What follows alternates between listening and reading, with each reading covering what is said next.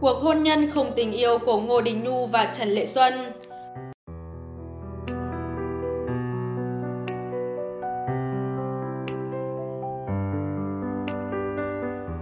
Cuộc hôn nhân của Ngô Đình Nhu và Trần Lệ Xuân được chính bà Nhu thẳng thắn thừa nhận rằng đó là vấn đề thực tế chứ không phải chuyện yêu đương lãng mạn. Cuộc hôn nhân đến khi ông Nhu đang tiến gần đến tuổi 30, còn bà Nhu 15 tuổi. Liệu có những tính toán gì đằng sau cuộc hôn nhân đó? Hôm nay bạn hãy cùng Từ điển lịch sử khám phá qua video này. Nội dung dưới đây được tham khảo và trích từ sách Madame Nhu Trần Lệ Xuân, Quyền lực bà rồng, tác giả Monique Brinson Demery, dịch giả Mai Sơn, Phương Nam Book, nhà xuất bản Hội Nhà Văn. 1. Cuộc gặp gỡ với ông Ngô Đình Nhu của Trần Lệ Xuân. Ngôi trường của bọn trẻ ở Hà Nội nằm kế bên dinh thự của quan toàn quyền Pháp. Tòa nhà màu nghệ Tây vẫn còn đến hôm nay, nhưng được dùng làm văn phòng và phòng tiếp tân của Ủy ban Trung ương Đảng Cộng sản Việt Nam. Vào thời Lệ Xuân, ngôi trường được đặt tên theo Albert Sarraut, toàn quyền Đông Dương từ năm 1911 đến năm 1913. Mặc dù Sarraut được ca ngợi bởi việc thúc đẩy cải cách giáo dục, động cơ của ông, từ Can Đề, là một thí dụ khó chịu khác về sự thắng thế của chủ nghĩa phân biệt chủng tộc. Ông tin rằng người Việt không thể được khai hóa cho đến khi tư tưởng, phong tục tập quán và những thể chế của họ được phản ánh theo nước Pháp. Đối với Albert Sarraut, người chiến sĩ tự xưng của công cuộc cải cách giáo dục bản địa, người Việt Nam sẽ xứng đáng được giải phóng khỏi sự cai trị của Pháp chỉ khi họ không còn khao khát là người Việt, nhưng là người Pháp da vàng. Lệ Xuân được dạy nói, đọc, viết và suy nghĩ như một nữ sinh Pháp bé nhỏ. Cô học thuộc thứ tự các vị vua nước Pháp và ngày tháng tất cả các cuộc chiến giữa Pháp và Anh. Cô có thể đọc vành vách những cánh rừng và những ngọn núi tuyết phủ mà thậm chí chưa từng nhìn thấy chúng. Cô làm bài kiểm tra về thi ca và chính tả Pháp nhưng không được học về di sản của đất nước mình. Lệ Xuân có bổn phận phải quên cô là người Việt và được khích lệ để tin rằng định mệnh của cô là trở thành một phần của một nền văn hóa khác, ưu việt hơn. Tướng quân đội Pháp Georges May miêu tả cha bà Lệ Xuân, ông Trương, là người khá còi cọc, một khí lực ẻo lả không làm thỏa mãn được vợ mình. Lời tử tế nhất tôi có thể tìm thấy về ông Trương trong văn khố miêu tả ông, thông minh đúng hơn là tinh tế. Điều đó có vẻ khác xa bức chân dung về một nhà ngoại giao lỗi lạc vào lúc chết, nhưng mô tả về bà Trương làm tôi sốc nhất. Vợ ông Trương đẹp và rất hấp dẫn. Giữa những người ăn nam với nhau, người ta biết rằng bà là người chỉ huy điều khiển chồng mình. Điều đó không có gì đáng ngạc nhiên. Ngay khi hai bên Thái Dương đã điểm hòa dâm, bà Trương luôn trông có vẻ vương giả và tự chủ trong những tấm hình mà tôi đã xem. Nhưng tôi chưa bao giờ nhìn thấy một tấm hình nào lột tả khía cạnh hoang dại trong tính cách của bà, mà theo mật phụ Pháp, nổi tiếng khắp Đông Dương. Bà cũng nổi tiếng không kém với tham vọng lì lợm cũng như tính cách Husserl Utilites, làng trả với những người có uy thế thuộc bất kỳ quốc tịch nào. Những báo cáo tiếng Pháp đã điểm danh những tình nhân của bà, bao gồm một con người xuất chúng và nguy hiểm nhất. Một thời gian sau khi đến, vào năm 1939, nhà ngoại giao Nhật Bản Yokozama Masazuki đã phản bội người vợ Pháp của ông vì bà Trương. Đổi lại, bà đã được miêu tả là còn hơn cả một tình nhân của ông. Bà Trương đã trở thành cánh tay mặt của lãnh sự Nhật ở Hà Nội.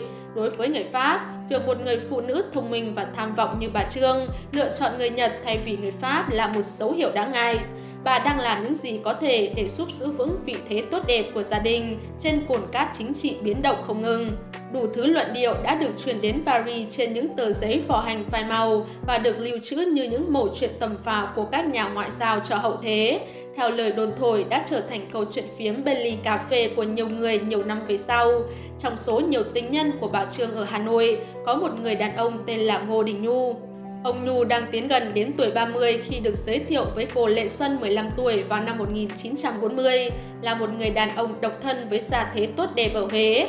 Dáng vẻ điển trai của ông càng làm tăng thêm với tuổi tác và trải nghiệm. Họ đã gặp nhau trong khu vườn nhà ông Trương ở Hà Nội. Ông Nhu vừa trở về Việt Nam sau gần một thập niên học hành ở Pháp. Tấm bằng đầu tiên ông có được là về văn chương. Sau đó, trong khi đang theo học ngành quản thủ từ viện, ông đã lấy một bằng cấp về cổ tự học từ trường Pháp điển quốc gia danh giá ở Paris. Ông Nhu đang bắt đầu một vị trí tại cơ quan văn khố Hà Nội khi ông gặp Lệ Xuân. Tất cả những điều đó có vẻ mang tính sách vở và nhỏ nhặt với một người giàu kinh nghiệm. Nhưng với Lệ Xuân, bây giờ vẫn đang học trung học và chưa bao giờ rời khỏi đất nước, trải nghiệm ở hải ngoại của ông Nhu mang lại cho ông một nét hấp dẫn kỳ lạ. Một cuộc hôn nhân sẽ giải phóng cô khỏi những nỗi bẽ mặt hàng ngày mà gia đình cô gây ra.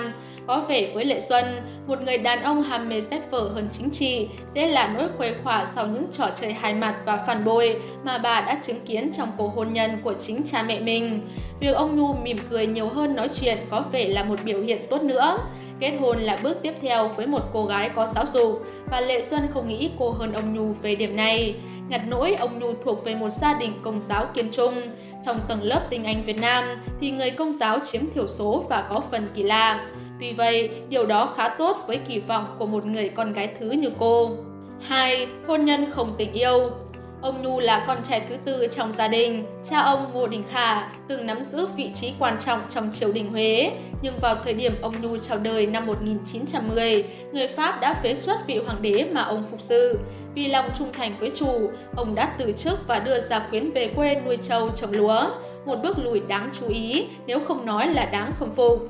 Thái độ phản kháng sự can thiệp của Pháp vào chính sự Việt Nam đã củng cố một ý thức danh dự và trách nhiệm dân tộc của gia đình, những phẩm cách đã được truyền thừa cho cả 6 người con trai của ông.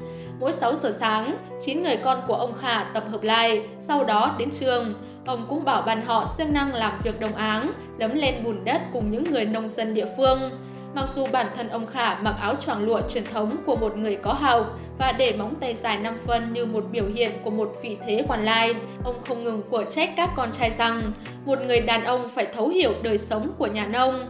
Ông Khả đích thân giám sát việc học hành của các con trai ở trường và ở nhà. Ở trường, ông yêu cầu họ theo chương trình Âu Châu. Ở nhà, ông dạy họ tiếng phổ thông kinh điển. Ngoài sự chú trọng về học thuật, nhà ông Khả là nơi học tập về quan điểm chính trị chống Pháp theo dân tộc chủ nghĩa. Vào thời điểm ông Nhu và Lệ Xuân gặp nhau lần đầu, những người anh trong gia đình họ Ngô đã xác lập những sự nghiệp lỗi lạc. Người anh cả bây giờ đang làm thống đốc tỉnh, người anh thứ hai đang trên bước đường trở thành một trong những vị giám mục Công giáo đầu tiên ở Việt Nam. Người anh thứ ba, thành viên trực tiếp góp bàn tay vào việc nhào nặn tương lai dân tộc, là Tổng thống tương lai của miền Nam Việt Nam, ông Ngô Đình Diệm. Trong những cuộc phỏng vấn về sau với các ký giả Tây Phương, bà Nhu thẳng thắn thừa nhận rằng cuộc hôn nhân của bà với ông Nhu là vấn đề thực tế, không phải chuyện yêu đương lãng mạn. Tôi chưa từng có một tình yêu ngọt ngào, bà thú nhận với Charlie Moore của tạp chí Time. Tôi đã đọc những thứ đó trong sách vở, nhưng tôi không tin chúng thật sự tồn tại, hay có lẽ chỉ với một số rất ít người mà thôi. Nhưng cô gái trẻ Lệ Xuân là một diễn viên có tài và cô biết nhận ra một vai diễn phù hợp. Năm 1940, ngay trước khi gặp ông Nhu, những nữ sinh trường múa ballet Madame Parmenti đang chuẩn bị diễn vở Bạch Tuyết. Những nữ sinh người Pháp và Việt khác từ chối đóng vai mụ phù thủy gớm ghiếc, nhưng Lệ Xuân đã nhìn thấy tiềm năng trong vai diễn này. Cô hẳn không bao giờ được cho đóng vai Bạch Tuyết, vai đó sẽ vào tay một cô gái Pháp da trắng. Song cô vẫn có thể tỏa sáng trên sân khấu bằng một vai diễn độc ác xuất sắc. Lệ Xuân đã nhìn thấy ở ông Nhu như một cơ hội, bất luận là vì tình yêu, tham vọng hay là lợi dụng lẫn nhau. Lệ Xuân và ông Nhu đã đính ước không lâu sau buổi gặp gỡ trong vườn. Họ đã đính hôn trong 3 năm, một truyền thống của người Việt, mặc dù việc đó không phải theo ý của cha mẹ Lệ Xuân.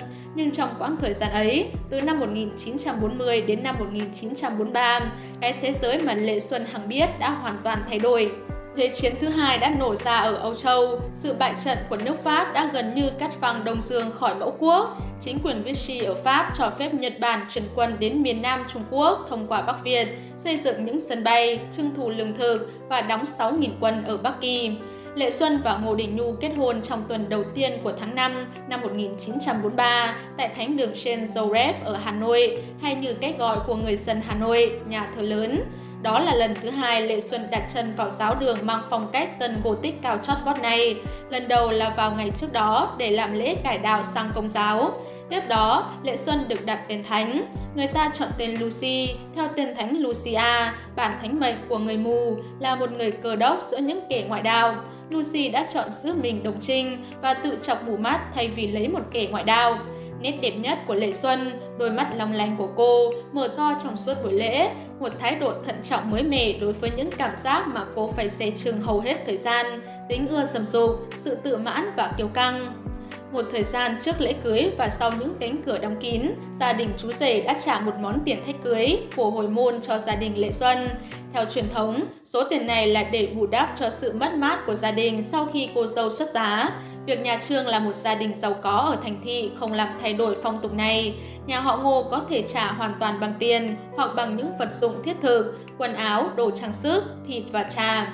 Số tiền khối môn dành cho Lệ Xuân được quyết định bởi vị thế gia đình cô và nhờ sự thay đổi lòng trung thành của mình. Vị thế của gia đình ông Trương quả thực vẫn rất tốt đẹp giữa một Hà Nội bị Nhật Bản chiếm đóng. Tình cảnh thiếu thốn của thời chiến tuy vẫn vậy, nhưng không cắt đứt nguồn cung cấp rượu sâm Bành Pháp của gia đình ông Trương. Nó chảy tràn vào những chiếc ly có trần kiều lanh canh của những thực khách. Đó là bà Nhu bâng khuâng nhớ lại, tất cả Hà Nội, tức là tất cả những nhân vật quan trọng ở Hà Nội vậy. Tất cả mọi cặp mắt đều hướng về cô dâu 18 tuổi khi cô bước vào khu vườn. Trong bức ảnh cưới trang trọng của Lệ Xuân, chụp vào ngày cưới của cô, nét mặt cô bình tĩnh và nghiêm trang. Hai bàn tay cô đan lại phía trước nhưng bị che khuất khỏi ống kính camera bởi những ống tay áo rộng của chiếc áo cưới truyền thống. Phần rộng của chiếc áo lụa đỏ được thêu những ký tự tiếng Hoa về hạnh phúc lứa đôi và lấm chấm những bông hoa nhiều họa tiết thanh tú. Những dải băng vàng vương giả vòng quanh cổ và hai ống tay áo, một phong cách phù hợp với con gái của một công chúa hoàng tộc. Một trái tim lớn bằng ngọc bích rạng rỡ trên chiếc vòng cổ của cô, đôi khuyên tai hoa hồng bằng kim cương trang nhã tuyệt vời. Chiếc khăn đóng màu đen xếp nếp trên trán, mái tóc chảy ngồi sữa và quấn thành lọn quanh đầu, mắt sáng long lanh phiền phấn và đôi mày kể thật kỹ, đôi môi lấm vết son và má đánh hồng. Cô trông như một búp bê sứ dễ dạn vỡ ngay sau khi đánh bạo bởi nụ cười. Nhưng một mối thông gia bền vững như thế này là một vấn đề hệ trọng. Lệ Xuân đã sắm vai trò của mình một cách không thể chê trách. Từ đây trở đi, cô sẽ là bà Nhu. Cảm ơn các bạn đã xem video. Nhấn like và đăng ký kênh Từ điển lịch sử để đón xem nhiều video hấp dẫn tiếp theo nhé. Còn bây giờ, xin chào và hẹn gặp lại.